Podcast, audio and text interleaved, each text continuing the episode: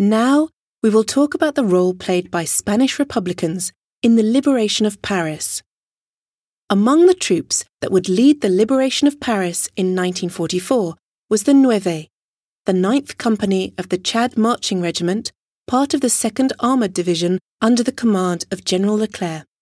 It was a modern company armed with American equipment and consisted of fighters from various backgrounds, with a large majority of Spanish Republicans, 146 out of 160 soldiers. All were determined to free France from occupation. The Nueve was the first company to enter insurgent Paris on the evening of the 24th of August 1944. 35 of its fighters died for France, including Sergeant Lafuente, who was killed at Badonviller in November 1944. The Nueve is represented here by two objects its pennant with the colours of the Spanish Republic, and José Lafuente's helmet pierced by the bullet that took his life.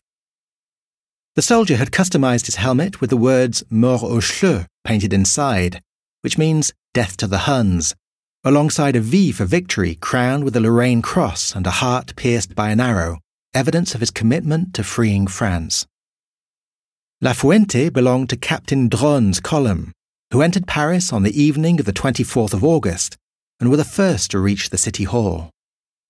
Picasso paid tribute to the commitment of the Spanish Republicans and the role they played by dedicating a work to them, his Monument to the Spaniards Who Died for France, that he painted in 1946 to 1947.